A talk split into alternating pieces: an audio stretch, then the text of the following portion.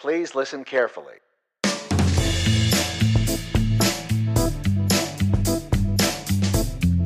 G'day. You're listening to City Speak with Greg Vann and Stephen Yarwood, a podcast about cities by people who love cities and want you to love your city too. Good morning, Greg. Good morning to you, Stephen. How nice to be together again, virtually at least. Yeah, well, we were together about a week and a half ago, and that's the reason for this conversation. But certainly, uh, you're in Brisbane, I'm in Adelaide, and uh, and COVID is uh, looking like uh, uh, my next trip to Queensland might be a bit wobbly. But that's a conversation for another podcast, isn't it? Yeah, well, hopefully I can get down your way, but who knows? You can't make plans, really, can you? Or you can make plans, just don't expect them to come to fruition all the time. Well, that sounds like uh, urban planning 101, actually, which is not a bad lead into what we're, we're talking about today. This is a really unique invitation. We got invited to go somewhere, didn't we? Oh, yeah, how good is that? I feel like we've cracked it now. We got an invite. Yeah, and, well, and it is great because the manager of planning and development and community development, um, uh, uh, Jared, who we'll talk about in a minute, actually said he was listening to our podcast walking along the, the foreshore and he got the idea of inviting us along. So we're here to talk all about the city of Maryborough today. Good old Maryborough in uh, Queensland, uh, just up the coast a bit from southeast Queensland. Yep. So, um, very quickly, some background about Maryborough that I've got from a highly authentic uh, source, which is Wikipedia. Uh, 255 kilometres north of uh, Brisbane, served by the Bruce Highway, uh, and the Fraser Coast Council uh, has not only Maryborough, which is a town of about sort of 28,000 people, um, but it also has Hervey Bay, which you know a bit more about than I do, but that's bigger again, isn't it? Yeah, Hervey Bay is it's a it's a common story up the coast of Queensland where the traditional centres like Maryborough have been sort of overtaken in terms of growth and population by the coastal areas. People sort of wanting to go to the to the water, and uh, so Hervey Bay has sort of grown over the last thirty or forty years from a collection of sort of small villages into a you know a, a, an urban place of sixty thousand or so. So um, whereas Maryborough uh, has tended to stay relatively stable and uh, we'll talk a bit more about some of the uh, some of its um, experiences over the last few decades.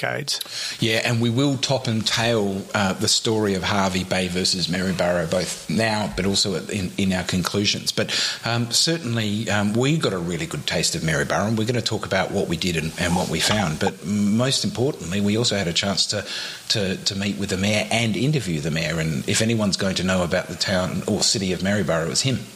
Well, I think Maryborough is the perfect size city, about 30,000 people. It's beside the river, the Mary River, and it's actually got the perfect year round climate. The latitude we're at here is, you know, good in summer and it's good in winter. But what we're most known for now is our architecture. We were a very successful port city in the wake and during the, the Gympie Gold Rush. Uh, you'll often find that the port cities actually do better than the goldfields, um, the pub owners and the banks and the warehouses, the importers. Um, so we have this enormous wealth of really special architecture from the 1870s and 1880s and a bit after that. Um, and then not a whole lot happened. You know, either between the wars or after World War II, so we haven't lost it. So we have in the same, like Wharf Street, you've got architecture by John Smith Murdoch, by Carandini, by FDG Stanley. Where we are right now, the Bond store was built in 1864 to design by Charles Tiffin. So it's really, if you're into architecture, it's a really, really special place. I've never seen a survey, but you must have just about the largest intact sort of collection of buildings from that era of just about anywhere. Yeah, just because the really special circumstances of being a major port, first of all, for gold and coal, but also um, we were a major um, immigration port. So a very successful port with quite a lot of different types of buildings like warehouses. And then because the city didn't really grow much, you know, for, for quite a few decades the actual population went down. So we didn't lose the buildings. It's a wonderful accident of history, isn't it? That you prospered at a time when people built great buildings yeah. and you weren't so prosperous at a time when people built, frankly, pretty ordinary buildings. And, yeah, we hit and, it right. And yeah. tore them down to build those as mm. well. So yeah. very much South Australians losing on both sides. Yeah, very yeah. much the South Australian is. We had the great uh, state bank disaster at the time when Melbourne and, um, or in particular Perth and Brisbane, were ripping down all their heritage infrastructure and putting stuff up. I wanted to ask, um, just to contextualise for people where Maryborough is. So um, Fraser Coast, and I also think we're going to have a conversation around the future of Maryborough. So I think how it relates to the land is important. So three hours from Brisbane, Hervey Bay is in this council area as well. Um, that's coastal. Fraser Island is is is, is a tourist mecca. Um, yeah. So what's um, what's your description of the region, and then how you think Maryborough fits into that? What what type of city? If, if, if Maryborough had a personality, what type of personality would it be? I think it would be um, fun loving and um, intelligent and bit open to change. You know, we're three hours from Brisbane, so we're doing very well out of the drive tourism market right now. In the pandemic, people can't fly overseas to Bali or elsewhere, so they're traveling in their own neighborhood. So Hervey Bay, K'gari, Fraser Island, and Maryborough are doing very well for tourism, and we want to we want to further um, take advantage of that. We want people to see us as a really unique destination like Hobart in terms of architecture and, and food and wine. I think um, there's enormous possibilities there, and into the future, we're returning to our manufacturing um, roots roots. The very first locomotive was built here in Maryborough, and trains into the future are also going to be built here, as well as artillery, medical products, batteries, and other products. So we're really taking forward with advanced manufacturing. I'd really like to dive into that again because that's another fascinating part of the story that I really wasn't aware of until we started talking to you and your council. Um, so Mar- Maryborough post gold rushes and things was built on manufacturing, and it was a big manufacturing city, and then it sort of went into a slump, I suppose, in the 80s on, and uh, now it's coming back in full force. So this is a COVID thing amongst others, isn't it? Yeah. So what are the factors at work there? Um, well, so we built trains for a long time. Then then we built ships on the Mary River. That ended after the 1974 flood, pretty much washed away the, the shipbuilding infrastructure. Um, and since then, we you know we've dabbled in different things. Still um, made trains, but um, I think we're starting to see a lot more localized manufacturing in Australia. And, you know, with support, particularly from the state and federal governments, we're bringing factories to town like Rheinmetall um, Ammunitions. There's a sort of a price advantage factor in here, isn't there? Because southeast Queensland, the boom is on, industrial land is getting hoovered up very quickly. And you're only three hours up the road, or if you're comparing yourself with Moreton Bay or Sunshine Coast, one or two hours. There's another factor at work there, isn't it? You've got this wonderful flat land that's relatively well priced. Yeah, we are a very good location for affordable housing and um, land. We're just north of the Sunshine Coast, um, so we're very central to, to Brisbane and the major population, but we're outside of that really um, expensive area, and we've got lots of land for industry and, and commercial properties. I'd like to dump, jump into a little bit to a personal story. Uh, I know we, you told us uh, briefly earlier how you came to be here. People will have noticed your um, North American accent, and so it's a great story. I think it's sort of ticking the boxes that you were looking for. No, it's a mix of South African, English, um, the American, and Australian accent. Um, I came here right after university. I was, you know, I graduated from law, and I was looking for jobs as a lawyer, and the Fraser Coast was perfect in terms of um, the right sized town. You know, you can, I finish work at five and I'm on the beach at five oh two. It's um, you know, it's a great, it's a really great place to live, and and and I think going forward, we're trying to make it more livable in terms of um, parks, um, art, and cultural experiences.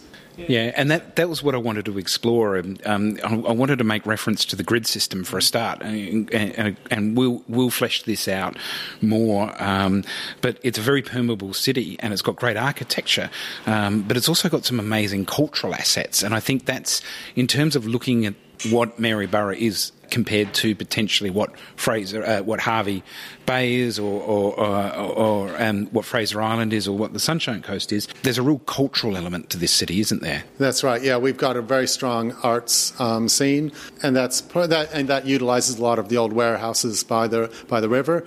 The grid system was have been set out by the planner Hugh Labatt because Maryborough was actually originally settled a few kilometres north of the north along the river, and it was settled just in um, in an unplanned state. It's called the original Maryborough site. It's an archaeological site now. Um, it's the only undisturbed pre-survey settlement site in Australia, and um, so but they were forced to the new site where we are now by the government of New South Wales because we were in New South Wales at the time, and the government set out this grid system and made the people move um, downriver to because it's a better port site here that doesn't take as long to get up the river. And we're in the Bond store, which is owned by the council, but you've also got a whole range of um, cultural assets here. Um, so, what? Give me some of the sort of things that people can come from the hinterland, or even come up from Brisbane, and to in- include in uh, an experience here in Maryborough. So, we own a lot of the buildings around the Portside precinct, like the Customs House, which was designed by John Smith Murdoch, a famous architect. That's a museum. This is a museum. Uh, across the road is the Maryborough Military and Colonial Museum, a private museum,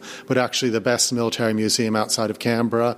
Gatakers Art Space is in an 1860s um, warehouse. Um, that's our main art gallery here. So there, and then there's a whole range of other uh, National Trust properties and other museums and um, walking tours. And so, the big theatre, of course. Yeah, the, yeah, we got some very large um, old um, movie theatres, and and the Brolga Theatre is our performing arts venue with about 800 seats.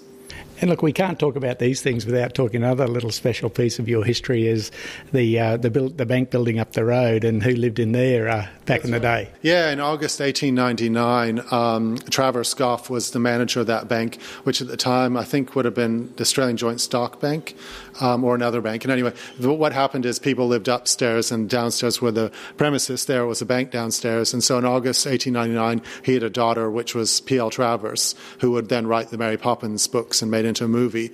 So we've tried to um, sort of turn that into a Mary Poppins experience for Maryborough because it is one of the most beloved characters. Uh, my 19 month old son loves the Mary Poppins movie and sings the songs.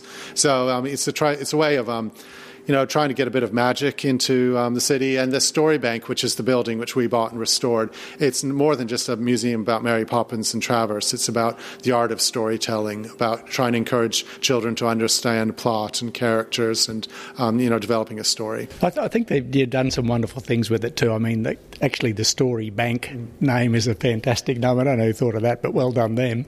And but also, you've got the statue, of course, of Mary Poppins in the corner. It reminds me of Mary Tyler Moore, if you've ever been to. Uh, yeah. Yeah.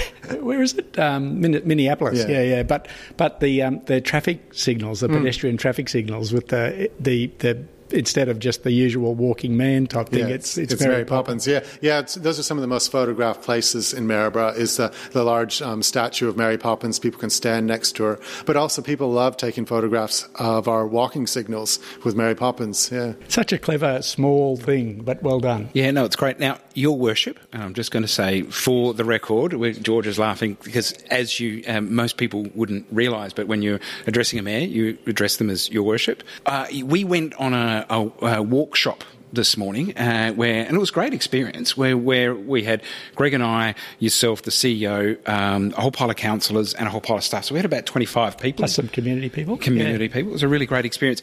I'd be really interested to sort of see your take on what you got out of that in terms of the future um, so it's not a test. It's actually more about us finding out what you liked and what you don't like, so that we don't say the wrong thing. Um, but um, wh- where do you see uh, Maryborough's future in terms of some of the things we talked about today, and, and, what are your aspirations to to make the city even better than it is today? Mm-hmm. Um, well, it's about the CBD that we walked around. We want to make it into a people-friendly place. At the moment, you've got cars driving through and parking, and what we have here, what the cars are coming into, is irreplaceable. You know, we don't have a historic village here. We don't have a recreation. We have an original piece of colonial Australia. Um, and that can be appreciated much more by foot and by bike than it did by car. We need to find a, a better way of making it people friendly uh, to get people in, enjoying the, the sites, the experiences, and the stories, utilizing the different shops. Um, so I think that that's first on our list is finding a way to increase the experience of being in the Maryborough CBD. Beyond that, I think we need to find a way to get the buildings used. I was going to ask you because you've got a passion for heritage infrastructure, but of course there's some challenges there. So talk talk us through your vision, but and what you think some of the barriers are. Yeah. Well, um, the real risk to any historic building is for it to be vacant. Uh, the longer a building sits there without a use, the higher the, the chance of of a fire or um, severe, you know, some sort of deterioration that can't be undone. And we need to make sure that the buildings in Maryborough are used, adaptively reused if, if needed, but reused um, wherever they can. So we need to find ways to get people living upstairs because in many of these buildings, even if there's a shop downstairs, they might just be using upstairs for storage, which aside from not helping so much, that's, that's a shocking um, underutilization of amazing assets. Um, if we can get more people living in the second story of Maryborough, that will revitalise it, I think. So we're talking quite a bit with the state government. There are issues. I mean, um, you know, and a lot of them have to do with the building code, um, and we don't want to have unsafe places, but we also need to make sure that they, they're used. And I think they'll be safer if people are living in them than if you leave leave places open and vacant. So um, continuing to find ways, and it's something that everyone in every town in Australia struggles with, trying to get old buildings um, used without having to spend a, a fortune. So that was Mayor George Seymour, um, who's an interesting um, uh, fit for the region that he's the mayor of. He's uh, a 40 year old plus um, person from uh, with an American accent, grew up in uh, Western uh, America and uh, in California. when I met him. Yeah, and he's a really, um, you know, an interesting, funky sort of character. And he, he, but he's really very popular. He he romped in in the last elections up there, and he really has a commitment to fostering uh, Maryborough to be the best version of itself. And yeah, um, he's certainly very passionate, not only about the city, uh, but also about a whole range of things that we're going to talk about, in particular the heritage, the history of the city itself. So, Greg, you're the Queenslander. What do you know about Maryborough? Well, Maryborough's got an interesting and uh, sort of varied history. It was a port originally. It was uh, it's on the Mary River, even though it's some distance from the sea. That was a it's a big river. It's a deep water port. It had um, a lot of uh, people migrated into Queensland through that port back in the day. But and in more recent times, in the first half of the 20th uh, century, it became a really big manufacturing centre. A business called Walkers, uh, that's now uh, Downers was um, one of the primary sort of manufacturing uh, centres of the state. It made most of our rolling stock for our trains. It made ship components and parts of ship. It was a really big operation in its day, and it had well over a thousand staff there in a town of you know uh, probably at the time twenty thousand. So it was a very significant part of the history of Maryborough. There's also an incredibly long list of, of heritage listed buildings as well. It's really yeah. substantial for a, a city city its size. It really is, and and um, you know I think that uh, Maryborough I like uh, to sort of think of it, it, it, it blossomed and boomed when when uh, we built fantastic buildings, great buildings, and then it uh, had some hard times uh, where it wasn't as prosperous and it lost uh, some glamour to Hervey Bay when we didn't build such good buildings. So the result of that is it has this wonderful asset of this tremendous stock of um, heritage and uh, history in its buildings and and um, the activities around the town. Yeah, and also um, quite a handful of famous people come from um, Maryborough, which we won't get into in too much detail because uh, we really want to chew into the urban planning stuff and, and the future of the town. Um, I, I noticed the name Grant Kenny, who, for those that are old enough, know that he was an Iron Man, and there's a couple of others, but there's one really, really super famous person who comes from Maryborough. I'll, I'll let you talk, uh, talk oh, okay. because yeah, you're the grandfather with the grand granddaughter. yeah, I have watched that a few times, I must say. But uh, so uh, P.L. Travers, which was actually uh, a nom de plume, uh, grew up in Maryborough at the top of a uh, up upstairs of one of the buildings downtown, and she is well known, of course, for writing the Mary Poppins books. No, well, I was going to say there's a Mary Poppins statue. They've actually changed some of the street lights to have uh, the little green man is now the little green Mary Poppins. those sorts of things. they've got a little bit of public art. They're certainly doing some good stuff stuff in that space, aren't they? They sure are. They've got a museum there about Mary Poppins, and I love the touch with the street light, uh, the, the, pedestrian lights. It's just a wonderful piece. And they have a Mary Poppins festival, I think, once a year in, in Maryborough. So, as, as, you, um, as you should. Uh, and, and, one of the people that we spoke to while we are in town is Greg Bolderow, who is uh, the chair of the local tourism authority, and he's a real full book on some of the history and uh, the colour of uh, past. So he had some interesting things to say. So why do people? What is it that brings people if they're you know staying at Hervey Bay? Is it just the museums they come back for? Is it, or do you think they come here for the heritage vibe and all that? I, I'm pretty sure it is the heritage vibe, but then the museums and the memorials and that that we've been building up over the past couple of years has really started to take off. The council spent a good amount of money on the Storybank building, the tribute to P.L. Travers and Mary Poppins. We've got Gallipoli to Armistice. We talked about the military museum. We're in the Bond store. And you have to bear in mind that, you know, 50 metres that way, 22,000 overseas settlers took their first steps on Australian soil. Yeah, I mean, this place reeks of history, it does. It? And, it and does. Uh, you know, I, I, as I as I've said last night, I, I've been to Maryborough a bit, but I've never got to know it in the depth that I know a lot of other uh, uh, Queensland cities, and it's really got a lot going for it, and and it's sort of like a hidden gem at the moment. Yes, it is. Yeah, so it's really about how do we unlock that, isn't it? And I think we have to be careful that we do. It's imperative that we protect our heritage as well. Now we've just had some announcements um, in the last couple of months about new industry opening up out at the industrial park and, and other places. There was a big announcement yesterday, yesterday about the medical facility, which will be another 150 jobs or whatever it is. But it's important that if even if that's coming, then that we need to protect what we've got. Yeah, that, I mean, I get you on that. But interestingly, the manufacturing is a big part of the history here too, isn't it? It is. So it's interesting that it's actually re- attracting it again. Yep. Yeah. Do you reckon we'll get people back on bicycles riding into? I hope so. I really hope so. And that was the big thing when I was at school. You know, four there so many bicycles that it, the the big industries down in the bottom end of Kent Street staggered their starting and stop times.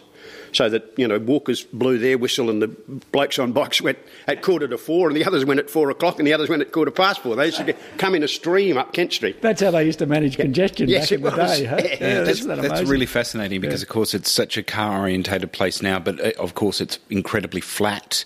Um, it's you know a grid system, so it's permeable, and um, and and it's not a big city either. So whether it's a, a bicycle or an e bicycle or or even electric, yeah, anything. So, but it is a really accessible city for alternative transport, isn't it? It does seem to be one of the big opportunities, Greg. Don't you? I, I agree totally. Um, we talk. You talked last night about you know calming the inner city and get the cars out or get them you know a, a go slow zone through the centre of the city and, and people go oh yeah well you know go slow zone I want to get well you one street that way you can go as fast as you well not as fast as you like but you can obey the law. Well, but for me, that, for me, that's pretty fast. yeah, yeah, yeah. Just careful what you say. with I'm about bike, integrated that's transport, but I don't mind a fast car.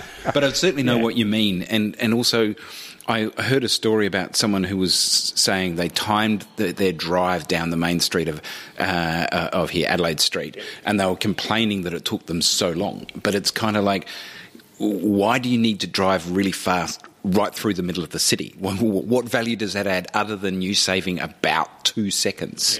we all have a bit of a laugh here when people say, "Oh, you know, whew, I had to go to Hervey Bay to go to the seafood festival." Well, it's you know, thirty-five minute drive. If you're living in Brisbane or, or Sydney, it's it's a you know an hour and a half drive to get there. So it's you know, but but um, it's always been a bit of a joke. It, it- That's the way it is. I, have met a couple of people since we've been here that have never actually been out of Maryborough. Oh, yeah. and and, uh, and I think that's it's actually a testament to the how how complete you know the community is and how people born here are c- still connected here. But it also tells you something about it's useful from to for, to get the ideas from outside and for people to go and experience other places. You know, so that they can see the potential that's right before their eyes here, which probably when you've grown up with it, you don't kind of look at it in It's that very way. easy to take for granted. Yeah. Is And- that, and- am I right with that? I, yeah, I, I just, yes, most certainly. And I think the other thing too is, and, and we touched we touched on it a little bit before, and I said that, that you know 22 22,000 free immigrants took their first steps on Australian soil just outside these doors. But you multiply that out. And they've come to Maryborough. This is where they've landed. This is where they've done their paperwork. Then they've moved to Gympie. Then they've moved to wherever and moved to where. And then there's another generation that have moved out and moved. The influence of Maryborough, if you go back through your family history, is spread now right out, you know, across the eastern seaboard yeah, of Australia. all roads lead to Maryborough. It- You they should- well- interestingly enough, I posted something on social media, and a, and a friend from Brisbane said, "My my great grandfather was the first ever mayor of Maryborough." You know, so yeah. that- yeah, so it's interesting. It, It is. yeah. That and, and that's that's an interesting story too, because it, if Maryborough gets firing, and you can actually help bring bring your diaspora back to sort of experience it again. That in itself is a tourism angle. Yes, isn't it is. It yeah, is. Yeah, It is. fantastic. So, um, if there were three big moves that you'd make um, to get to get the town rolling, you know, what you know, I just put you on the spot here, Greg. You know, maybe one or two, but up to three. What, I, what, one, what's in your secret sauce? yeah. my secret sauce is I want to see I want to see the shops in the CBD occupied. Now, I don't, and it doesn't necessarily have to be, and we talked a little bit last night about you know young entrepreneurs, and hey, that's a fantastic idea.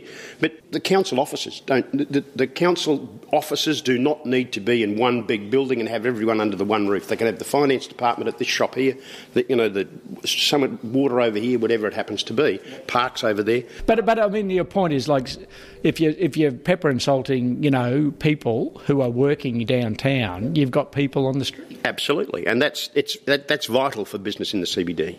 The other thing that I would love to see is I would love to see the, the, the railway station, that beautiful railway station, which is in a sad, sad state of repair at the moment.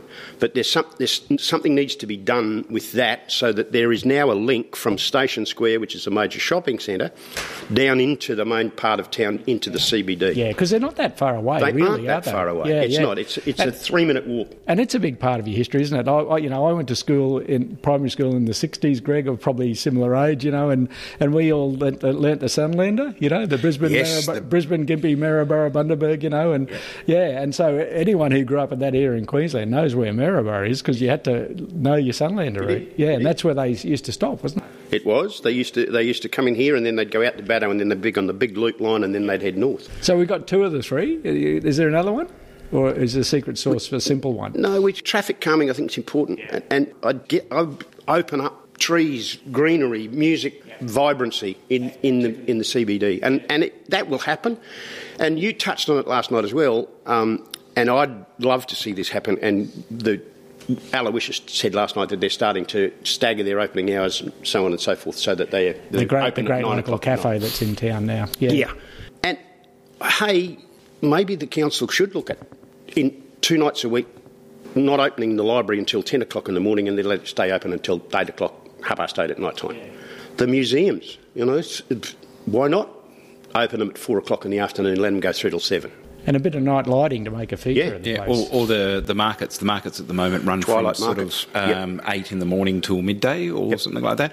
Whereas, sort of even just for a month, trying uh, trying it, out. It makes in sense in summer that they should be late. It's not a bad thing, you know. There's you know slip, slop, slap, and all of that yeah, sort of it'd be stuff as well. Yeah, yeah. Oh, that's wonderful. There's three three great ideas, and uh, you know, so it sounds like um, things are happening here. We've got the potential. It's just now, you know. Did you? Uh, the other point I made at the beginning is that it feels like now is the time. Ma- Maryborough is the time. Is it? How? I'm, you- se- I'm seeing it more and more and more every single day.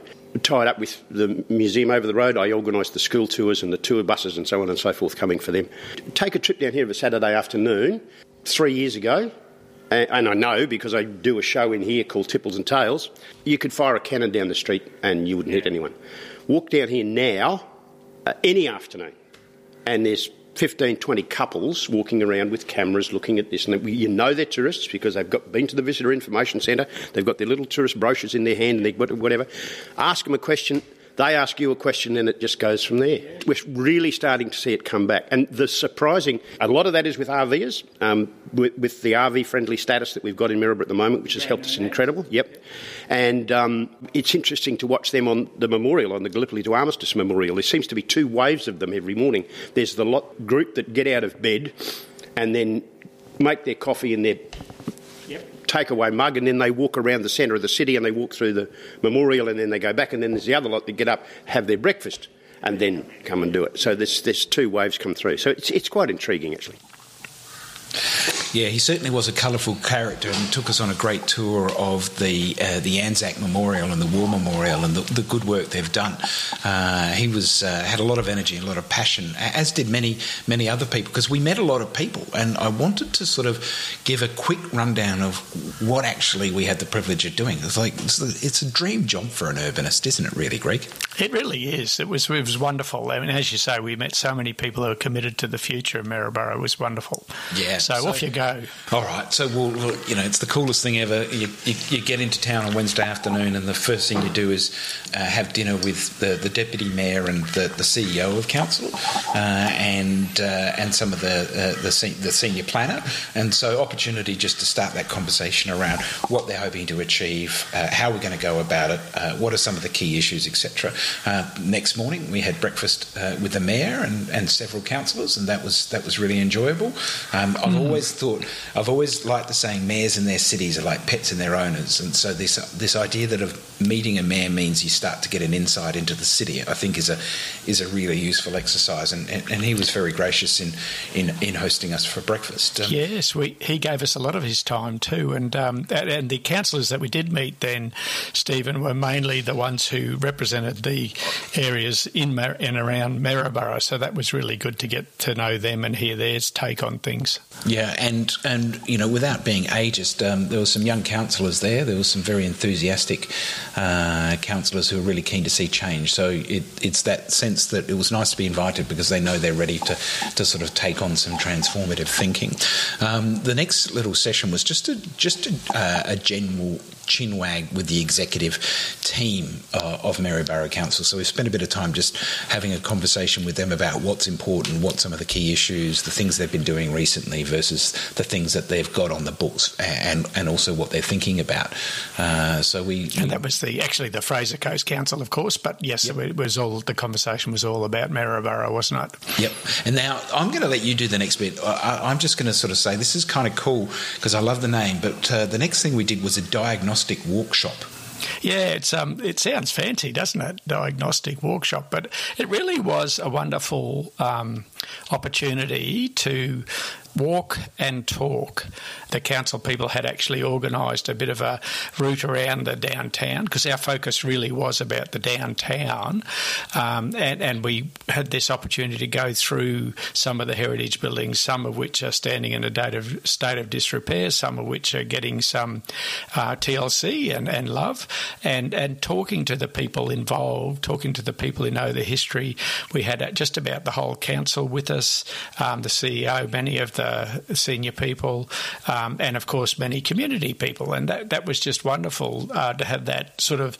They were literally insights in that we went inside and had insights as well as the discussions along the way. Yeah, well, there was also the the senior heritage planner. We had some building staff, we had uh, engineers, we had uh, urban planning staff, and it was it was brilliant because so many times it's funny, isn't it? The, the town hall is so often right in the middle of the city, but so many times we we have these conversations in offices and in the council chamber uh, rather than actually just standing on site, getting everyone together and starting to sort of nut out what some of the issues are and enthuse and, uh, and educate people. And there were some building owners that had a chance to sort of stand in front of the council and say, you know, the council's trying to help us facilitate activating this building, but then it serves a notice on us uh, regarding other issues. And that's not pointing the finger at this council because we're going to get no. into that. But there's building code and building code and building code, and the building code at national level, building code at state level, and of course then it's got to be enforced at local level. So there's some real challenges around that that we'll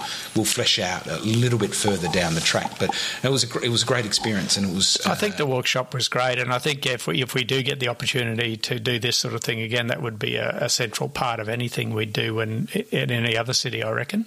With your sort of age, wisdom, and experience, Greg, and, and, and, and mine with being a former Lord Mayor, there's there's an opportunity to have a much more frank conversation.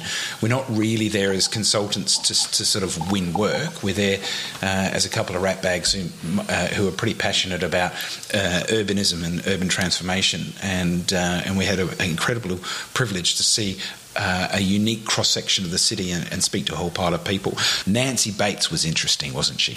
Yeah, she was a real character and someone who is, um, you know, really um, central in, in, in, trying to get uh, the Maryborough's uh, future to be as good as it possibly can be. Interestingly, her and Greg that we heard from earlier were uh, both out of media. Um, Nancy from the paper and Greg from the local radio, and uh, so they're really good advocates, I think. So, Nancy, um, could you like to tell us who you are and why why you're involved? Okay, I've been interested in the um, promoting the heritage of Maryborough since the 1980s when it was first, we first looked around and said, hey, some of these old buildings are pretty good. Maybe we should do something with them. And from there, we've uh, gone. I was the editor of the paper here for 20 years. I've actually worked in the newspaper here for 40 years. But um, I became quite passionate about it. And when we got involved with the Mary Poppins promotion, I pushed that. Mary Poppins was not a blokey thing. So we had to really go all out to convince guys that it wasn't just about petticoats and nice old ladies. It was very much about a, a, a hardcore commercial angle to an opportunity to um, promote Maryborough connected with one of the best known brands in the world, Mary Poppins. So that's where we came from. And um, then we took it a little further and um, we built the Gallipoli Armistice after I retired. Um, uh, we did the Gallipoli Armistice Memorial, which fits in very well with the heritage side of things, looking at World War One. So you've done a lot of thinking about how you might sort of go about this, and structurally about what components of the local community and, and initiatives um, you could sort of bring to the future of Maryborough. Would you like to run us through some of your quick thinking on, on that? Sure. I've been um, looking at the, the whole of Maryborough and how, how to do it, as I said, for quite a few decades now, actually. So what we've done is we've come up incorporated status that we can use to harness the enthusiasm of people in the community who love their city. The community spirit in Maryborough is absolutely fantastic. People are quite passionate about it. But I know that these days people don't have the time to go and sit in it long meetings and listen to long things they're not particularly that interested in, but they do want to contribute. So we're creating a, a a really nimble way they can slot in to whatever their passion is, what they'd like to be involved in, what they'd like to achieve, and their their little well, we're calling them pods for the want of anything better. Even though Hervey Bay's got the whales, we've got the pods. So well, it um, sounds it seems seems appropriate. Yeah, yeah, yeah, yeah. So and that that seems to be working quite well. We've got an awful lot of enthusiasm with it. We've created a corner under here for all the Mary Poppins activities, and there's a lot more promotion to be done in that. We've got a corner uh, looking at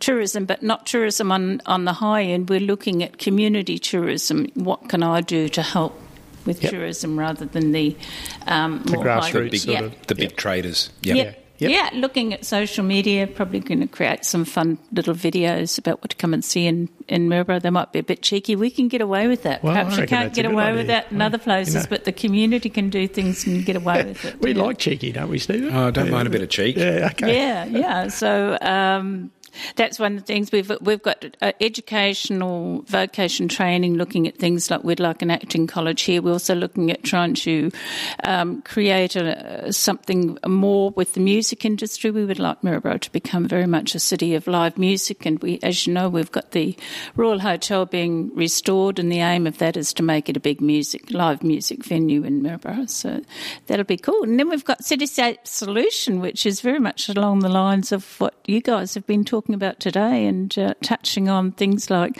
traffic calming so you can sit out on the footpath and have a coffee without yelling or waiting until somebody drives past.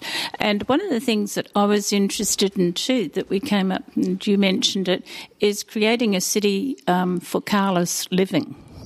And that ties in with one of our other projects that we're doing, which is uh, we're having a fantastic railway station built out on uh, Maryborough West on the line, and um, when I was talking to our state member Bruce Saunders about that, he said, "Oh, it's going to be terrific. We're going to do this. We're going to do that." And I said, "Okay." I said, "Can we have a couple of pot plants in there too? Do you think?" And he said, "Yeah, I'm sure we can do that." And then I said, "Hey, how about we get a little group together of people who love gardens, pot plants, all these sort of things, and make it that the whole station is the best station in Queensland when you go up there. And so if you pull in at Maryborough West, guess what you've got? This fantastic um, live chalking garden theme, and perhaps QRL could even do something like play a spoonful of sugar as it comes into the station or something. You know?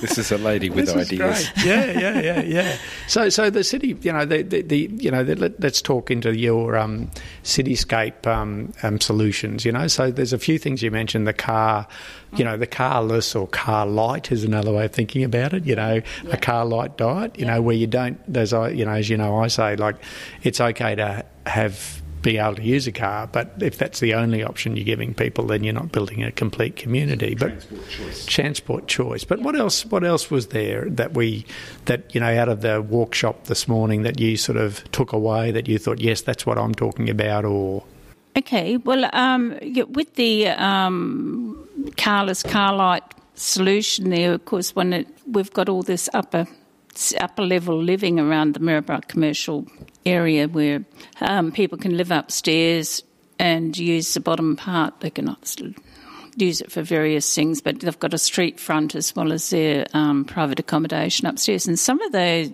upstairs living quarters that have been built in, around are absolutely spectacular. You see movies where they've got the apartments in New York with these wonderful windows looking out, and the, or yeah, and great big windows. And when you uh, go upstairs in some of these places in Maryborough, that's that's what's there. There's this fantastic windows. And so, unlocking that potential is one of the things, isn't it? That that would be a wonderful thing for the town. Yes, and one of the things that we talked about this morning that I thought was really important too was the need to rethink regulations and be able to amend them, bend them, be flexible, rather than now it's just pretty hard, black and white down the line. The law says this. You've got to say, well, does the law want this to be a living building or not. So creating a culture of finding solutions rather than finding problems. Exactly. And Facilitating, not just regulating. Music to my ears, guys. music to my ears. And yeah. I think um, a few ears pricked up when we walked around with that because it's something we've been trying very hard to do.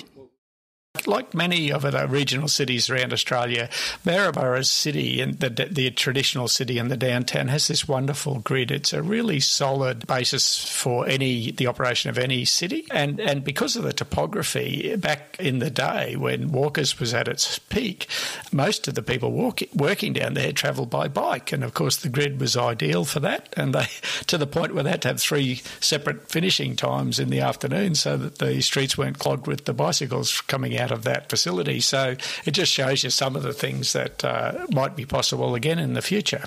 Yeah, it's, it's, fascinating because, of course, bikes are always seem to bubble up as an issue for any city that wants to create an integrated transport system. Uh, but we had the locals telling the historical story of how many people were cyclists in this city. It was a thing. It was a big industrial centre with manufacturing, uh, a lot of workers um, at a time when it was a scale of a city where you just wouldn't drive to work, and it was a it was a huge thing. Uh, the, I guess the uh, and that goes back then also to the fact that it is a historical centre, and there's a lot of museums and cultural infrastructure that that makes Maryborough unique in itself, certainly compared to Hervey Bay, and, and a critical stop on a on a road trip north of Brisbane. Yeah. Oh yeah, had a wonderful the Brolga Theatre where we did the last session with the council staff. So wonderful thing. The Anzac Memorial is is much more than just a memorial. It walks, it talks. It's sort of it's got a wonderful and moving story to tell through the effectively the eyes of uh, one of the people uh, from Maryborough who was instrumental in the first landings at Gallipoli. Um, it's a, it's a tremendously moving um, uh, experience. So it, has got so many wonderful things uh, going for it from the in that cultural space. Yeah, and I think that's really important as well as some museums and, and the heritage infrastructure. There's one corner that's got four state heritage uh, buildings on it, which is is quite spectacular down down near the riverfront. And we actually haven't also mentioned the importance of the riverfront. Uh, uh, historically, um, towns like this or cities like this turn their back on them. They used to be the sort of like the sewerage pipe, uh, and, and, there's still a little bit of work to do there. But it's it's surrounded by by the Mary River, which is uh, has some significant opportunities. But the cultural infrastructure is really important because it really does make it sort of an arts, cultural, heritage, historical, and there's some really important decisions that council can make if they choose to make it that kind of city. And I think this is the first stop on the, the cab of what's the difference between Hervey Bay and Maryborough.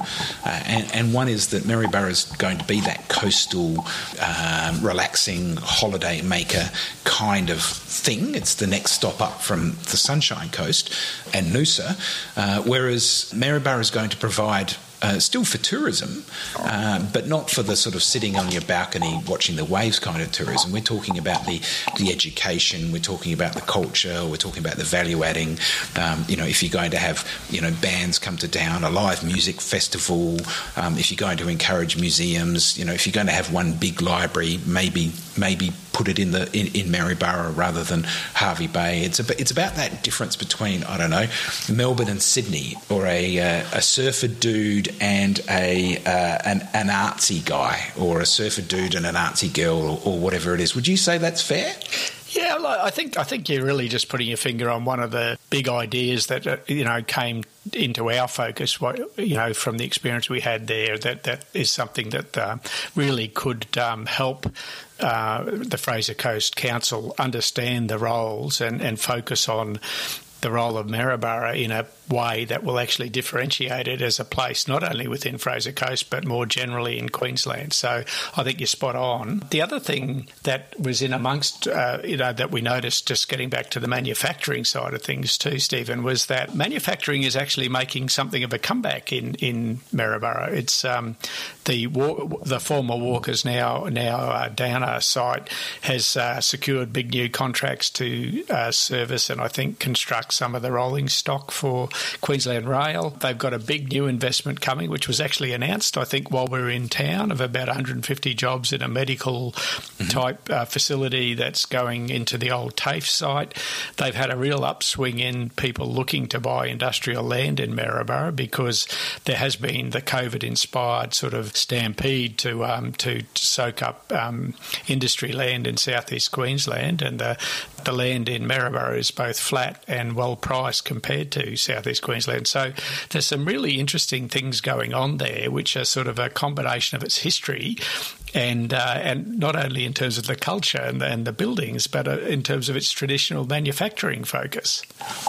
Yeah, and what that means is that there's, uh, whilst there's been sort of sort of significant evolution over a period uh, in a in a sort of post-COVID modern world where supply chains are going back local and that we're rethinking urbanism and that people are starting to move out of some of the big cities, they're certainly seeing some significant uh, population growth in Maryborough, uh, and so we were invited essentially because. Um, it's it it feels like, and they're openly saying it. It's a city in need of a of a new vision, a, a clearly articulated vision. Isn't that right, Greg? That's right, and I think that was something that uh, Gerard Carlyon, the, the head of uh, planning, etc., at, at, the council, had a really good um, sort of take on. So we should have a listen to what he's had to say about it. I, I, think it's um, you know, and it's not it's not a unique challenge to Maryborough, but it's it's about how do you celebrate your history, acknowledge your history, but also take that forward in a really authentic way. And and um, you know, I think all of the great cities of, of the world, um, you know, are constantly reinventing themselves and not throwing away any of the past, but you know, keeping the best parts of the past and looking for ways to to use that history um, to create a, a really vibrant future. Gerard, why did you get City Speak Australia to come to Maryborough? I, I suppose for me, um, you know, one, one of the things that I often think about is that if you if you hear great ideas, you should capitalise on them. And you know that old saying that um, you know you don't need to reinvent the wheel. So having listened to all of the episodes of, of your podcast, I, I, was just really inspired by a whole range of the things that you were talking about, and I thought that sharing some of those messages with our local community, you know, might uplift people, might get people to um, have a broader horizon or think about things they hadn't considered before. You know, for me personally, and this is not um, blowing smoke, but I was inspired by some of the messages in your podcast. And so I often think, um, you know, if something's inspiring me, then it might inspire others as well. And so, you know, taking that, what what are the opportunities to inspire here in this place, and what do you think you'd like to get out of our involvement here? Um, so I think some of it is, you know, and again, I suppose leveraging your audience and your, and your growing audience is about sharing our story with a with a wider audience. So, you know, I listened to, to some of the stories that, that you had about other cities and thought, oh, that's interesting. I need to go and check that out. Um, so some of it's about telling our story, the, the great things that already exist in, in terms of our story, the, the history, the beautiful museums, the great art and culture that we have here in, in, in Maryborough. And then some of it's about you know, leveraging that and trying to, you know, pick your brains and, and share with our locals the um, the great things that you've seen in other places and trying to get that organic, you know, melding of the minds so that people can see, well, we've got all this great infrastructure, but if we just tweaked it a little bit here or if we threw in a little bit of that, you know, two and two doesn't necessarily equal four. We, we, we might end up with six or eight um, if we can just do things a little bit differently. Yeah, and I, I still can't believe I've, i get the opportunity to do this, but I wanted uh, you to sort of uh, reflect on the the walk shop that we did. So, uh, just for context, we, we went for a walk for three hours today around the town centre, and we had the mayor, the CEO, uh, all the directors of council, and numerous councillors, members of the community, uh, some stakeholders, chamber of Com- head of chamber of commerce, and we had a really constructive conversation where pretty much everyone was agreeing with each other.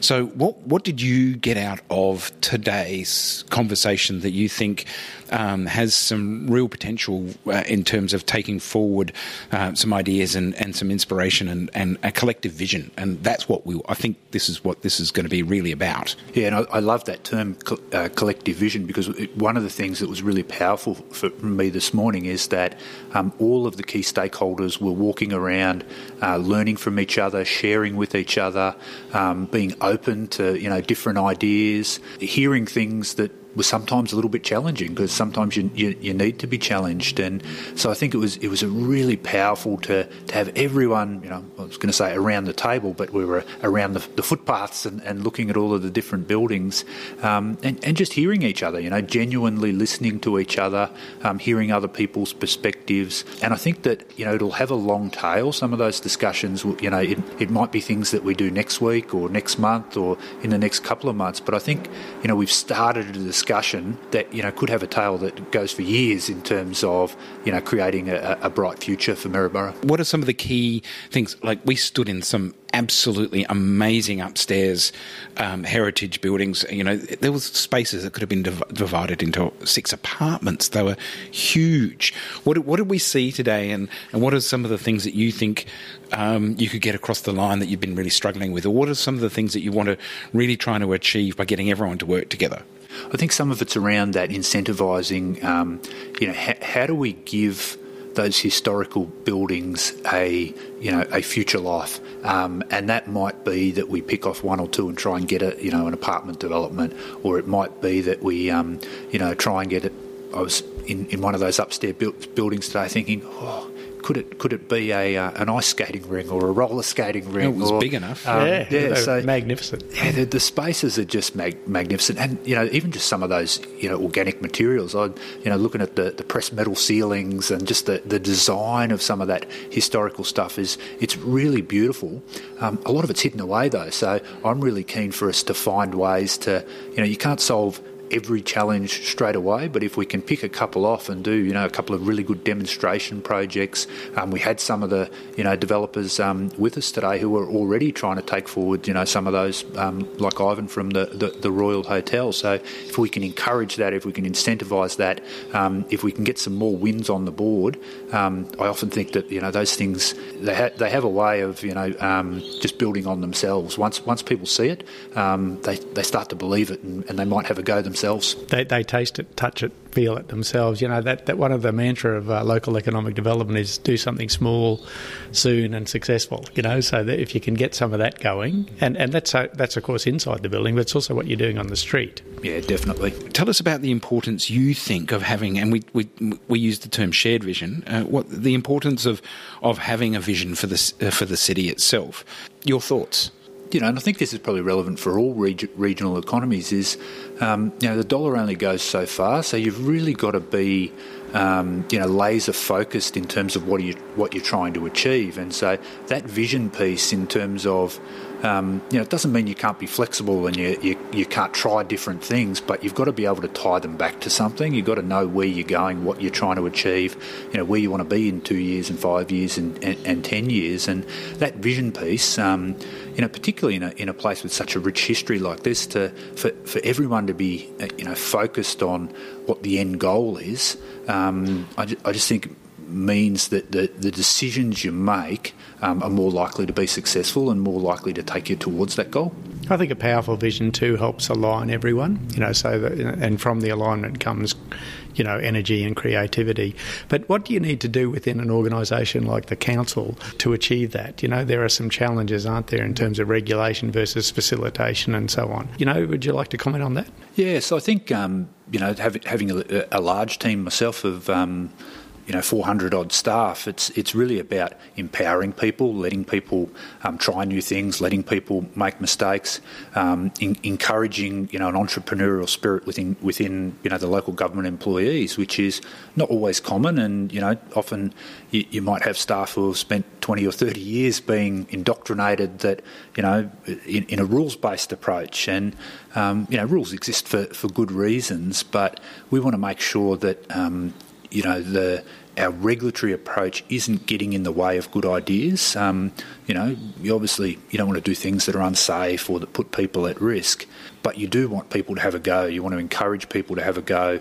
You want your staff to be on the journey with people. That shared vision. You know, if if um, you know a local entrepreneur wants to start up a new business and have a go at something, um, we, we shouldn't be putting any roadblocks in their in their path. We should be patting them on the back and saying, um, "How do we help? You know, how do how, how do we help you get over the line?" The council's here to help. Definitely.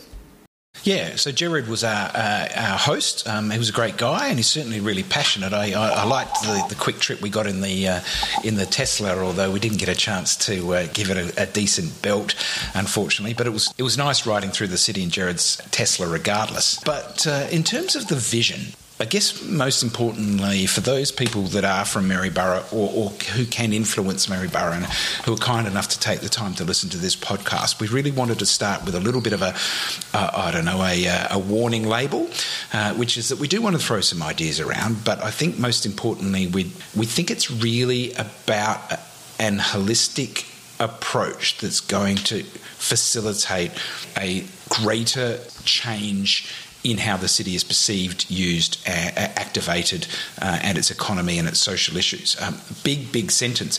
All I'm trying to say is we're going to throw a couple of uh, bunch of ideas out here.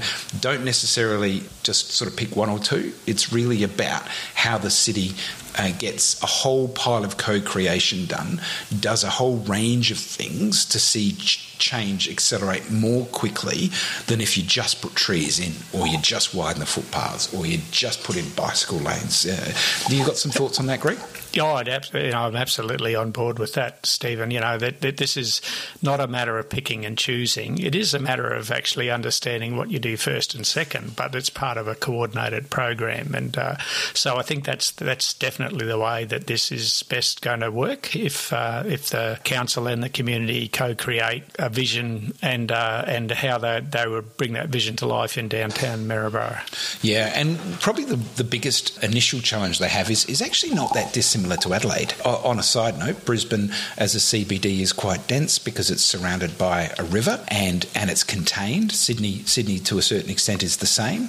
Uh, yep. Whereas Adelaide and, um, and Maryborough uh, both have the same issue in the sense that they've got these very large downtown grid like designs that actually struggle to see intensity focused in a particular place and, and you get sort of I guess, development spread out all over the place. You've got a main street, you've got a little bit of a hustle and bustle in the middle, um, but then you go sort of straight to mixed use development, mixed activities, uh, light industrial activities, um, all of which don't necessarily add up to a, a thumping, pumping, vibrant uh, downtown centre that actually supports, you know, a broader population in the region of, you know, what, over 100,000?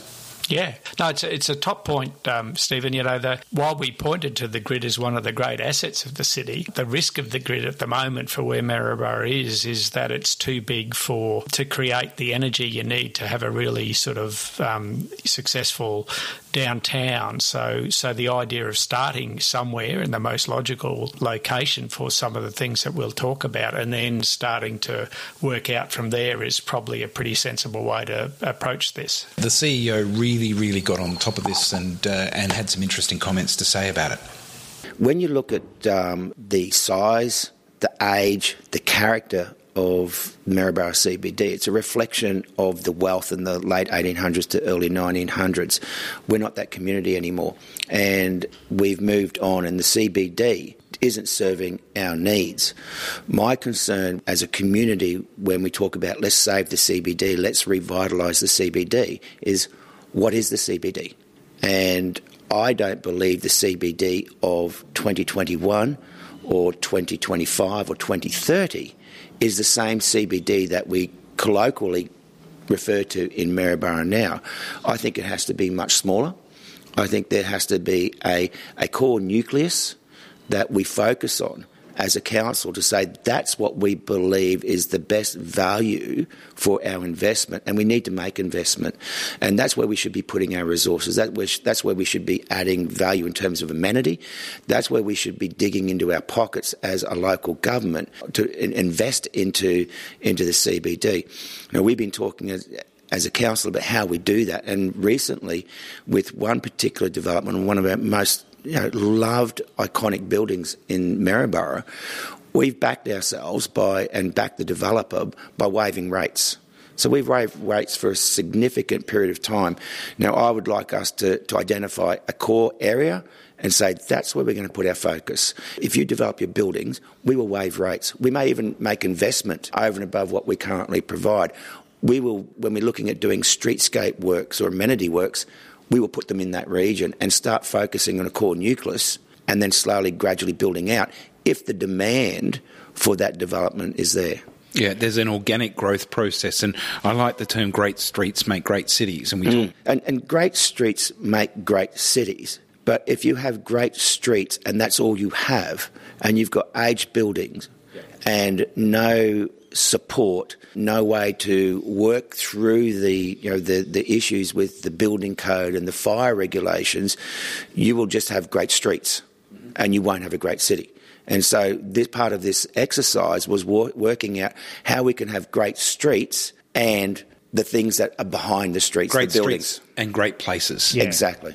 The flip side of, of having a big downtown precinct is this idea of great streets make great cities or great blocks make great you know, building blocks make great cities. You've also got a take on it. The the idea that you do a lot of things in a small given area where you mobilise the community, the small businesses, the building owners, the planning staff, the, all the different types of staff, the elected members, state government potentially, federal government maybe, um, industry, a whole range of things. This is this is an idea that we sort of pushed pretty hard while we were there. Yeah, I think you know the, the, other thing we didn't actually mention was that you know there is a need to build a new council office in the city somewhere. So, wow, wouldn't that be a tremendous infusion of um, of people and activity by putting that in the right place too? So, but that idea of yeah, like putting all of the ingredients together in a focused way uh, and get something that's really successful, I think part of that is to work with the building owners in the pick a place where the building owners are up for it uh, and really get that working well. Yeah, and I guess this goes back to um, I call it cultural imperialism. You call it the seagull mentality. So it's a good time to introduce that. We really must stress that not only when we do this, when we've done this podcast and this work, but also with other jobs. It's really important that you just don't turn up to a town. Let's just say like Maryborough and say you should do this, you should do this, you should do this, because it's all about their local uh, community. It's all about inspiring and motivating them. They are the world experts on Maryborough, um, but also it's just not cool to turn up, tell them what you do, and then just nick off, is it? That's right. That's the seagulls thing. You know, you fly in, um, do your business all over the city, and fly out again. And uh, but I think what we are trying to do here is to stimulate some thinking, put some ideas forward, identify some opportunities, and some thoughts about how you may go about that. And that's what I think. It, that's our role here is to help facilitate this process uh, and and broaden the thinking about how you might go about it. So hopefully, uh, my sense was that that was pretty effective on the day, and I hope, or the time we were there, and I hope this uh, podcast will help uh, build on that. Yeah, and so instead of actually us getting out a map and defining uh, which part of the downtown or CBD you draw a line on. We really encourage uh, both the, the, the, elected members, the, the community, and, and the council to, to sort of make that decision because they need to decide on how big it's going to be, uh, whether it's just Adelaide Street, which is the, the main shopping strip, or, or, whether it's further down to the river where there's a whole pile of great heritage assets. That's really up or along, them. Along Kent Street, you know, Kent there were Street a few options, weren't there? So, so I think I think that's right, Stephen. I, I think that's really for them to sort of get their heads around to sort of think, well, where you know, how, where is the best place to start? And I think the other thing that we want to be clear about here is that there has actually been a lot of money spent in Maryborough over the last uh, five to ten years on redoing footpaths and um, having done, fortunately, to pull out some trees that weren't successful and put some new ones in. But all that's really happened there is they've reinstated um, the status quo, and I think this is not about just you know physical improvements to the street and how it looks, but it's much deeper than that, isn't it? And it is. And so what we we thought we could do um, is is make a sort of suggestion of a series of I guess non-linear but connected things. So if you if the council and the community all want to see some rapid transformation, um, and they get out a map and they decide which streets it's going to be, or they go for another workshop uh, and they describe which streets it's going to do. There's a whole range of things that they could do to start to see visible change in that precinct and grow a sense of, of evolution, grow a sense of change, grow a sense of collaboration. Uh, the, you know, the computer says yes, people are here to find solutions, not find problems, all of those sorts of things. And so yep. I've got a bit of a list. And I think uh, one of the really big ones uh, is this sort of activation of heritage buildings. Yeah, it really is a, an issue, isn't it? That, that you're trying to apply modern day building codes and standards to buildings that were built a century ago. And uh, of course, this is um, something that's really difficult for the people charged uh, professionally with enforcing those codes. There needs to be a way through this to help bring those buildings to be a key part of the future of Maryborough, just as they have been a key part of its past and its DNA. And uh, the CEO had uh, quite a bit to say about that, which was of interest. I think the thing that struck me is that um, when we come to looking at restoring old buildings, the council often gets the blame for being a roadblock. And that's not always the case. Within the council, I think we need to bring about a cultural change. So we're given the responsibility to ensure that building and refurbishment complies with the building code. And I think the culture in our organisation is a little bit risk averse, and, and in local governments generally throughout Australia, we're, we're, naturally risk averse. And so we take that role very seriously. So we, we take on the, the mantle or the, the persona of a regulator, whereas perhaps we should be more focused on being facilitators or enablers of development. And I think we'd get a much better outcome for the development and for our community. It's also about the image of the council, too. It's really about whether the council has a reputation for saying no or whether the council has a reputation for saying um, yes, or even maybe let's explore the solutions. Yeah, that's right. So when the when the council's building certifiers go out and building inspectors go out on site, they're following codes and regulations that they haven't set. They've been set. They're either a national code or a state code. They're not codes that, is, that the local government has set. So, but they have a responsibility to enforce those codes. And I think sometimes uh, when we're doing those inspections, we if we identify a, a non-compliance or a potential non-compliance, we need to be able to give advice on how you'd be able to, what methods you could use to bring that, that issue into compliance. I think there's also, we, we talked today about the state of our buildings and the age of our buildings, and a lot of our buildings were built well before any building code ever existed. And to now require those buildings to be brought up to a modern building code is just totally unreasonable. And if that's the objective that we are set to achieve, we will not see development. We will not see these historic buildings in Maryborough or any other regional city be developed because it's just not practicable, it's not reasonable, and it's not cost effective. So we need to find innovative ways of achieving substantial compliance in relation to these refurbishment works to make sure we activate these buildings. I'd prefer to have a building that's 75% compliant and active and preserved than have a building that is 100% non-compliant, vacant and decaying. The, the thing you said I'd, I'd like to get back to is that bit about not just identifying the problems, but helping move towards the solutions as the mindset, the cultural piece that you mentioned. Yes, and, and so we're doing some work on that already. So as part of our heritage grants, and we have a, a heritage planning officer, people that are looking at restoring heritage buildings or even character buildings, because there's a lot of buildings in our, our CBD and in our region that aren't on the state heritage register. They're not on the local heritage register, but they provide significant character um, and a part of the you know, they're part of the character and fabric of Maryborough CBD. So as part of our grants program, we provide grants to provide to uh, go and get reports, to get advice from heritage specialists, and also undertake some work. So that's one aspect where we we have a service to try and facilitate. But I think the, the one we need to focus on is that cultural change about less regulation, more facilitation, enabling, looking for innovative ways to find solutions solutions for developers.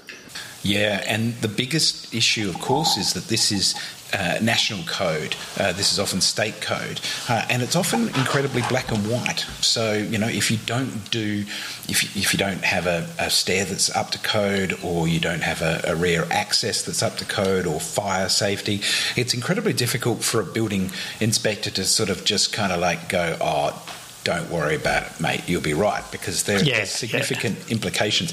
But that said, you know, once again, Adelaide has uh, many of these same challenges: two or three story buildings, a lot of up, uh, upper story activation, uh, and and I said it a few times. It's amazing what you can do with a piece of gaffer tape or, or a roll of gaffer tape, and it's just a metaphor that really is about how do you find solutions quickly, easily, cheaply, so that you can start to tick some of these boxes and, and get people, you know, doing studios upstairs, living upstairs. Most of the upper story buildings in downtown Maryborough are empty. So we are talking about huge opportunity for population increase, for diversity. And a lot of this in terms of the, the, the MacGyver and the gaffer tape stuff, from, from experience, most of the people that are on the tour in their sort of 40s or 50s. We all look at it from our own perspective but the thing is, we this is also a really good uh, example of what you know. I talk about entrepreneurial ecosystem. The fact that young people actually don't necessarily want gold gilded, expensive, high quality fire safety walls. They actually do like gaffer tape. They do like um, sitting on a milk crate. Um, they they want to create edgy second-hand furniture places that they can reinvent the CBD and they want low costs so that they can create their businesses. You know, would you rather someone invest their first $20,000 in a car or, or a company that could potentially put, you know, uh, create jobs and, and give them a career and, and set them on their way? So there's a yeah, that's right activation stuff that, that's around that. Some of the places would be uh, great for administration. Um, I won't mention council offices because we don't really want to throw a fly in that ointment. Mind you, there are some green shoots, aren't there, it, it, that we did see on the workshop, that there are some upper floors that have been converted to housing. There's some being used. So th- there's a start of something here, but it's still got a long way to run if they really want to use the potential that they've got in this wonderful stock of buildings. And it really is also about not just getting people to come to downtown Maryborough, but actually getting people to work in downtown Maryborough, getting people to live down there. We're, we're always so obsessed, and we'll get to this a bit later, but uh, about, you know, if we build more car parks, more people will come to town. Um, but actually, if we build more housing and, and have a population downtown, you're getting that base base load that's actually going to support the businesses and support the vibrancy. All that stuff, yep. So let's move on to the culture, creativity that you touched on there and the yep. activation and experimentation. There's a whole piece around this, isn't it? I like to think of it as the sort of software of the city as opposed to the hardware of what you do with the actual uh, engineering of the streets and so on. And a big part of this, it's not always easy, but a big part of this is potentially council actually being a curator not only of activities and, and events and things to climb on and, uh, and placemaking and temporary infrastructure, which we can go back to, um, but also a council that's going to focus on the types of land uses that you would have there. So make sure that there's enough restaurants, make sure there's enough cafes, and start to also have a conversation around the nighttime economy as well. One of the, the big things that I find really interesting about the nighttime economy is is that people in a lot of cities, bigger cities as well as sort of smaller cities, walk out the door at five thirty and notice that there's nothing to do, so they go home. And then, of course, they don't yep. want to go back out again. And of course, even at five or six o'clock, the only thing to do, or six six thirty, the only thing to do often in these uh, places involves alcohol. And so, what can we do to extend the vibrancy of the downtown. The council in itself can look at its uh, its library, its you know museum, the art galleries. What sort of program can can you do at, at the theatre?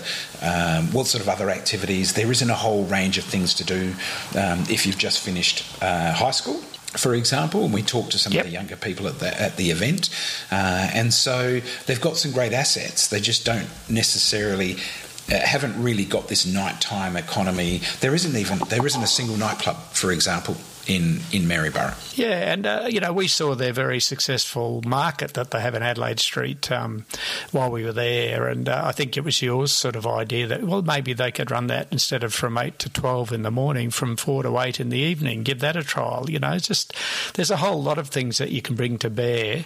I think one of the things that we also um, identified, and I think the council were onto it, is you know some of the things that a council can do are financial levers, aren't there? You know, so mm-hmm. what can they do there to encourage and facilitate some of the reuse opportunities for the, the creation of um, spaces for people, for places, uh, things to happen, festivals, you know, all that sort of stuff. So there's a well, whole co-creation stuff around joint funding. That's right.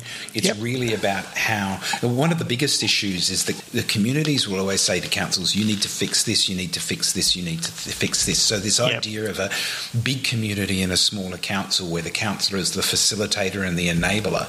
Uh, also with the heritage buildings, you know, the building plant staff, the planning staff, sort of uh, having those conversations around with landowners or, or, or applicants for land uses. Um, how can we help? What are the solutions? What, what, what are the workarounds? We, we want to help you make this happen. Um, but of course, then council can also invest uh, in its own infrastructure as well, especially if it designates that specific space in a city that they want to see significant change. We haven't mentioned placemaking or, or parklets. Um, there are actually a couple of parklets in town now, outside cafes, and we had a coffee uh, outside one, and we made a very entertaining three second video, didn't we? Um, but very um, informative. It said it, this is a parklet. yeah, we pointed it and said parklet. But um, it was a nice place. And you know, the whole parklet thing, for people who don't know, is just taking one car park and turning it into effectively a little area of a park so that people can sit there. And um, the evidence shows where this has been done, the value of that one parklet is many times the value of the one car parked there during the course of the day. So they're actually got a really significant financial uh, benefit as well well. Just another way of activation for making people places, for sort of just changing things up and sending signals to say we're doing things differently here. Yeah, and from recollection, the parklet uh, at any one time that we saw it had about five or six people sitting in it. It had a whole pile of seating. It had uh, landscaping. It's a piece of infrastructure that you could pick up with a forklift and move it if it doesn't work uh, yeah. in situ, uh, but also more importantly, if it does work, you can then start the process of planning the permanent piece of infrastructure that you change the drainage ta- table and then put out the, the paving and the, the consistency of the seats to keep the uniformity of the street. Then you pick yeah. up that piece of infrastructure and you try it somewhere else. And it connects to two things in that we did talk about a bit, and, and, and I think we need to cover just now. Is one is about the tactical urbanism, doing things you know lighter, quicker, cheaper, pilot projects about let's try this here. It doesn't cost us a lot. If it works, we'll keep, we'll make it permanent. If it doesn't work, we'll take it out. And these are great ways for communities and councils to work together to experiment and allow people to have their head a bit to you know co-create the design with the community, um, work it through, do the investment. It's not a lot of money. If it works, keep it you know, or, or make it better. And most often it works. We had this conversation so many times about people who didn't want change but saw temporary road closures, temporary widening of footpaths, temporary bicycle lanes, temporary plantings, temporary seatings, and pretty much every single time uh, they'll come back and then say, if you remove this, we're going to make sure we don't vote for you at the next election. And so, but that doesn't always the case. And we, we had this conversation around making mistakes and how an entrepreneurial organisation makes lots of mistakes and that the elected members need to support the administration, uh, the CEO needs to support the administration, the media needs to support the administration. Um, and, you know, I, I've failed my way to this podcast, put my whole life. Greg.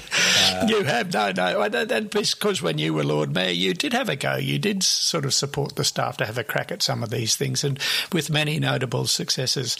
Stephen, we're dancing around one of the big uh, gorillas in the room, or whatever that saying is, isn't it? You know, we touched on where the parklets go up till car then had been used lost. for car parking. Yeah, How outrageous. Um, yes, yeah. and car parking is a great. Uh, it's a classic one. Honestly, every city is different, but if you did a survey of every main street trader uh, on every main street in every city in Australia, uh, the number one thing they'll, they'll um, unless they're a quirky a quirky one. Um, the one thing they'll come back is we need more car parking. Uh, but we did walk around on the busiest day. We did see a whole pile of uh, car parks at 50% occupancy. And, and historically, all the planning, all of the creation of these cities has been planned around cars to the point where we plan for that four hours a year where every single car park is full, and it's generally on Christmas Eve when dads have forgotten to go out and buy their presents until the last moment. They all rush into the city. But not that we generalise, is it? Yeah, you know, that's right. At least I'm pointing at myself. yeah. Uh, you know, I didn't say grandfathers. Um, no, that's right. and and so what we've got is uh, this the perception that we need more car parking in a city when occupancy is probably sitting somewhere between 40 and 60% most days and, yeah. would, would, might get to 90% on two or three days a year. Yeah. The council actually has its own surveys which are basically showing exactly that in downtown Maryborough. But of course, there's this expectation that you have in any cities of just about any size that people think they they should be able to go and park right outside where they're going to. And of course, you know, that as you start to think of car parking differently, you know, people realise that people walking along the street will actually um, likely to spend more money than if they're driving along the street. Oh, the, so, the, the, data is clear. More time, yeah. more money. you are having those incidental uh, social experiences. Um, I recently saw a report on uh, diabetes in Australian cities, uh, and South Australia is one of the worst, but uh, it's often the country towns that have the highest rates of diabetes. And interestingly enough, the city of Adelaide, the downtown, has the lowest rate of diabetes in South Australia because all you need to do is walk for about 30 minutes every day to burn off the um, the, the, glycogen in your in your muscles. And it's not that simple, of course.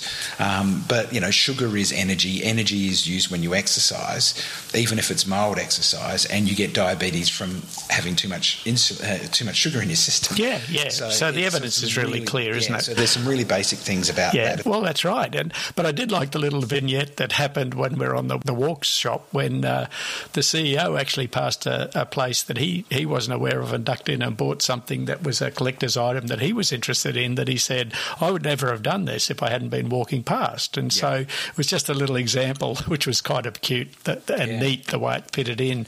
Yep. But, um, you know, the car parking conversation, you know, there's evidence in lots of places. Uh, I like the story of K Road, Karangahape Road in, in, in Auckland, where uh, they've taken a street that was had a lot of parking and converted it into mostly uh, space for other activities, including bikes, uh, p- bigger footpaths, some transit, and so on.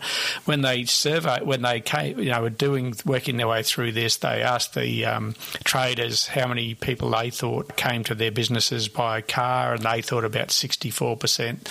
They surveyed the actual customers, and the figure was seventeen percent. So there's often a perception that the car is the vital way of getting people there, but it's actually not the reality in a lot of, in most places where you see this has been done. Yeah. So that telling that story is a really important part, isn't it? Yeah, for sure. And we, we could just provide millions of examples and, and, go on about this. But I think it also then the car parking then connects into a couple of things. Firstly, transport choice, and secondly, um, also this sense uh, that we've uh, that downtown Maryborough doesn't have very wide roads, but there's always going to be a conversation about um, creating a mall, doing a one-way street in particular, um, and but also then where do you put the bicycle lanes? Where do you plant the trees? There seems to be a really important need not just to sort of tackle the car parking conversation, but how do they use their carriageway from building to building in the most efficient way to create the best possible outcome for people who spend time in that city? So that might be thinning the line, uh, that might be bicycle lanes, that might be thinning the, the laneway so the cars go slowly. 40 kilometres an hour was a, was a, a discussion uh, we had as well. That's right, exactly. You know, re engineering your streets effectively to how you use the, the space differently. You know, this is a key part of this, and and doing this all as part of, as we said it earlier, you know, as part of a cohesive plan rather than just picking and choosing bits is the key piece in this. You know, when you put in a parklet, you, are doing a whole pile of things. You're increasing the greenery, you're improving seating, um, you're you're sort of taking away a little bit of car parking. Your, um, I, I, remember we went down to Adelaide Street and I did point out that there's not a single thing for kids to climb on. I even suggested going back to their uh, their, their, council depot and, and sifting through all the really old stuff and pulling some of the tarps up. Uh, they'll probably find some interesting old pieces of art. Um, the the boys and, and girls at the depot could probably whack a bit of extra paint on some some of the playground equipment that does meet OC health and safety. Um, you know, sand it back, put it back out there. Um, so there's all sorts of cheap and affordable things you can do. Um, I, I, will always stand on a street corner in a city and say, what's going to excite the kids? I think that's a really important one. Yeah, uh, it's that whole idea, then, isn't it, about you know making cities places for eight-year-olds and eighty-year-olds, and then it'll work for everyone. You know, I think we had the conversation too about this general idea of all of these things we're talking about. You know, more greenery in the city, more trees, sort of more shade, because Maryborough is hot in summer and for a fair bit of the year. It's about making the downtown a place to go to rather than go through. Yep. And Kent Street, one of the major streets, does carry an awful lot of through traffic, which is basically driving right through the CBD, but really isn't doing anything for the CBD. In fact, it's making it less attractive as a place for people to dwell because of the, the volume of cars and the noise and all the other things that go with that. That's why we're sort of trying to put this as a basket of things that you look at comprehensively and do that in a smaller area for starters and then build your way out. That's really well said, Greg. David Engwicht, who's also a really well known placemaker, uh, described it as mental speed bumps and this idea of slowing people down. The, there was some subtle conversation that some people had complained that it was taking them so long to drive through the city. And the real point is why on earth would you want anyone to drive through town quickly? And then there's a whole thing of, you know, who wants to have an outdoor dining experience next to a traffic jam or a, or a freeway? The number one fear of women in, in downtown retail environments is the speed of traffic. Um, you know, if you've got kids, mm-hmm. you know, you don't want cars going past at high rates. There's so much to this. The trees one is an interesting one because it's such a no brainer. I think anyone listening to this episode is going to be going like, you so I tuned in to listen to a podcast to say that you need more trees in cities. Their tree situation was really unfortunate because historically they were put in, they weren't put in very well. They were put in not necessarily in, in underground storage containers. And what people don't realise often is that when you plant trees in cities and you don't do it well, the roots, the trees grow really well, but they grow in, they get into the sewage uh, pipes, they yeah. get into the water pipes, they can start to crack buildings, they can really start to, and then it has to be correlated too. You can get the undergrounding of the, the power line so that the trees can actually blossom to their full extent. There's a lot of strategic planning and thinking that goes into trees. Also, in particular, you've got to work out where they can go in the street because, um, you know, if the street carriageways are thin and you've got pipes and wires all underneath. Um, I, I, have to admit, I'd be really interested to see how they could potentially put trees down the middle of some of those streets because I think that's where yeah. you get the best bang for buck. Not easy. That's a possibility. You know, you maybe you lose parking on one side for part of it, or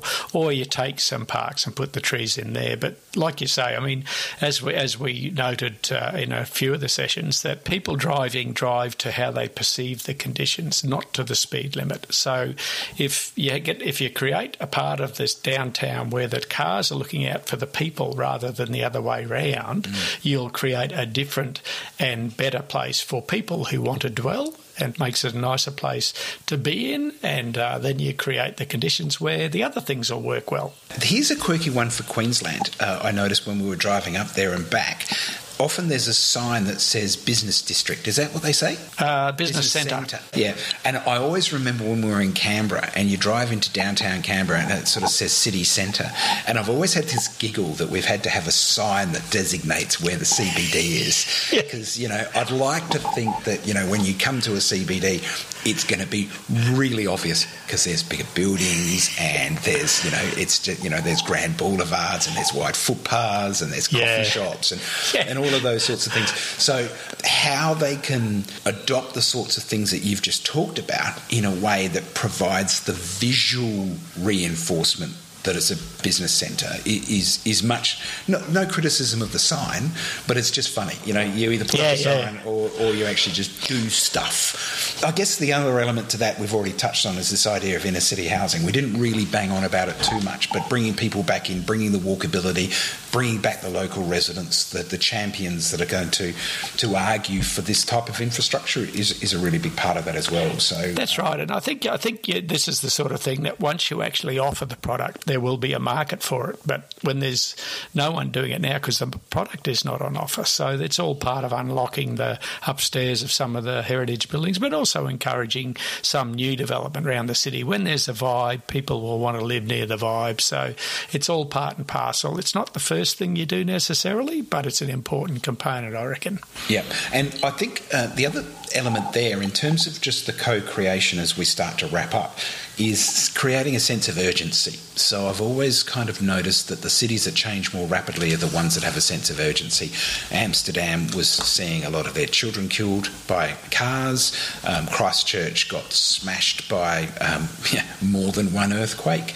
Uh, Detroit is doing community gardening to the nth degree because yep. they've you know they've really suffered from the new economy and, and car manufacturing. I think they're down to two car factories at a high of something like 30 odd uh, car factories. So they're just planting food in, in every sort of spare little spot they've got. So this creating a sense of urgency around a specific area and potentially saying, right, we're going to do this for the next two years and if, as a building owner or as a business, you don't co create, that you don't get council grant funding to, to support things, to do things, to improve the heritage buildings, to deal with building code, etc., etc., and that we're going to be moving on to another part of town after that, does put a Bunsen burner under you. It does provide a, a sense of urgency around co creation, and it unlocks all the dollars in the community to realise the outcomes that are they're going to then add value, not only to, yep. the, to, the, to the people themselves, but the, to the visitors visitors of the city. Never waste a good crisis, someone said once, with some great, uh, you know, insight.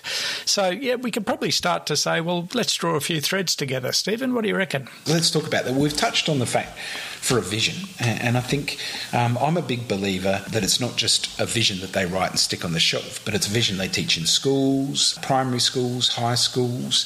Try and get it down to a single line. Use that in the, the infrastructure that they put in. You know, if they're doing works like, like in the private sector, they put their their meshing up with their brand. Um, there's so many ways that they can reinforce their vision. You know, get it down to a great sentence that everyone can quote, no matter where they are in the world get it down to a great story, create this vision, and, and then because one of the biggest problems is residents go, "Oh, I don't want that." But if they start yeah. to appreciate that it's not building cities isn't all about them, and that there are other people that will use it, and they do want to keep young people in the city. A, a person um, our age might not necessarily want a bicycle lane, but the young people do. And so having a vision that will help people understand that building cities is not all about them and it's all about a collective community, I think is a, is a really important Yeah. part of articulating the vision of what is a, is a beautiful and, and culturally rich um, community. The point about the vision, I think, is that we're not trying to tell them what that vision is. We're sort of saying, I think that the trick here, our idea is to actually have a process which allows the co-creation of a, that compelling vision, you know, led by the the council, but involving the community, involving the, the council staff and the and the off, the elected reps, and just generally sort of getting through a process. Because I always say about a vision, it's really hard to know how you're going to get somewhere if you don't know where it is you're go, trying to get to. You know, so the vision becomes the light on the hill, doesn't it? The, comes and, the, and Victorian cities do a, commu- a 20 or 30 year community plan. It's required under their legislation. Yep. Uh, and it's going to constantly change. But one of the real successes of councils that have transformed is the the administration working really well with the elected members to get a vision and then all future mayors councillors CEOs staff executive try and stay that course it's Yep. one of the biggest challenges is elected members get elected because they want to fix things, they want to change things. And so that consistency over a 10, 20, 30 year uh, process, and you know, Melbourne's the great example. They really got it right over a, over a long period and saw a transformation where they were twiddling with lots of knobs uh, from land use to uh, residential to footpaths to you know trees to all the infrastructure you need. And, and so having that long term vision, uh, which also then actually throws to potentially conversation around you know whether there's going to be high speed rail one day to Brisbane. You know you'll never get infrastructure unless you set yourself the goal of, of having the conversation in the first place. So Yeah, it doesn't, it doesn't right. all have to come true, but it's the difference between Maryborough getting a demographer to say, based on your history, your population will be 30,000, 35,000 in 10 years, versus the community saying, no, we want to be less, or no, we want to be more. We could be 60,000. We just need to lobby, you know, we need to lobby to make sure the trains are there, that the, the speeds are there, that the infrastructure is well maintained, that the land is affordable, that we've got adequate industrial land. And it's all of those things that give them the choice. And I think that's Exactly. comes back to the vision. You either plan a city you expect or you expect to get a great city that you plan. So I think that's that's a starting point, and a coherent vision actually creates alignment over time. Uh, Yep. People sort of get it, and it becomes just part of you know how people do things. So that's really important. Yep. And then there's the that part of that vision. I think is the point that you'd made when we were on site about getting some clarity about what the aspirations are for the role of Maryborough versus the role of Hervey Bay. you know, sure. sort of that that's a really key piece. You know, what they do in both is important. There's the opportunity here for the whole to be greater than the sum of the parts if they're working together in a complementary way. It's it's not about uh, a competition between the two. It's about how do we create roles for both of them that make them both better and the whole region better. Yeah, for sure. And and I, you know, there's a big part of this is there are going to be a lot of people that come to Hervey Bay to, to sit on a balcony and watch the waves roll in, uh, but then want to come into to Maryborough to go to a museum or an art gallery, uh, to have a nice meal, to catch up with people, to do, you know those sorts of things. As Yeah. have have that authentic Main Street experience. There's very much about how each urban space complements each other. You know, maybe one of the great things about Australia is that Melbourne, Sydney, Brisbane, Perth, Adelaide, Darwin, etc., Hobart are all really different and they do different things. You know, if everyone made Yeah. great wine, Adelaide would be a boring place. But then it's a question of where you start, isn't it? You know, and so I think that idea of uh, when you understand what your vision is for Maryborough to be the best version of itself in the future, like that idea, as we've talked about a couple of times, about focusing in on a key part Yep. and put some of these f- foundational ideas in place. You know, it's sort of starting to. In my past, it ran an economic development program at one point, and that logic about local economic development: do something small, soon, and successful, because success breeds success. And so, I think that's their opportunity here to sort of work out which bit of the downtown they're going to go and sort of create the laboratory to run there some of these things through, get it firing, and then they can start to say, well, let's have more of that.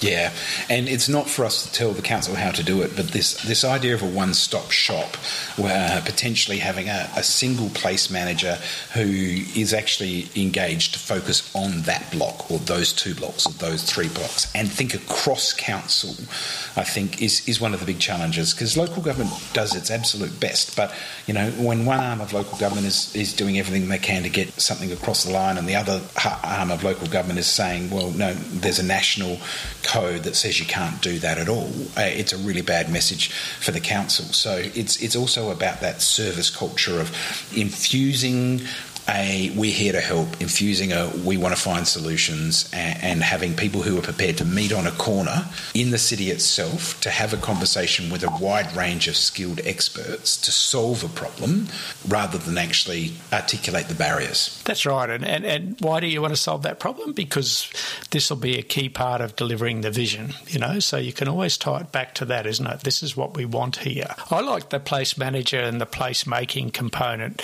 thinking about that is that this is a way you can curate curate a place. So, mm-hmm. if you're going to do the tactical urbanism, if you're going to kind of run a program of activities, if you're going to sort of do the markets and the festivals and things, make this all part of a program rather than just a sort of let's do this now and that didn't work, we'll try this. You know, that sense of curating yep. what's going on in a place, I think, is really important. Yeah, and we we actually haven't got much of a conclusion other than, other than sort of, sort of say we had a fantastic time. But I think for me, that is a really big part of it. Is historically people who planned and then built cities did just that and then they created a city and expected residents to live in it.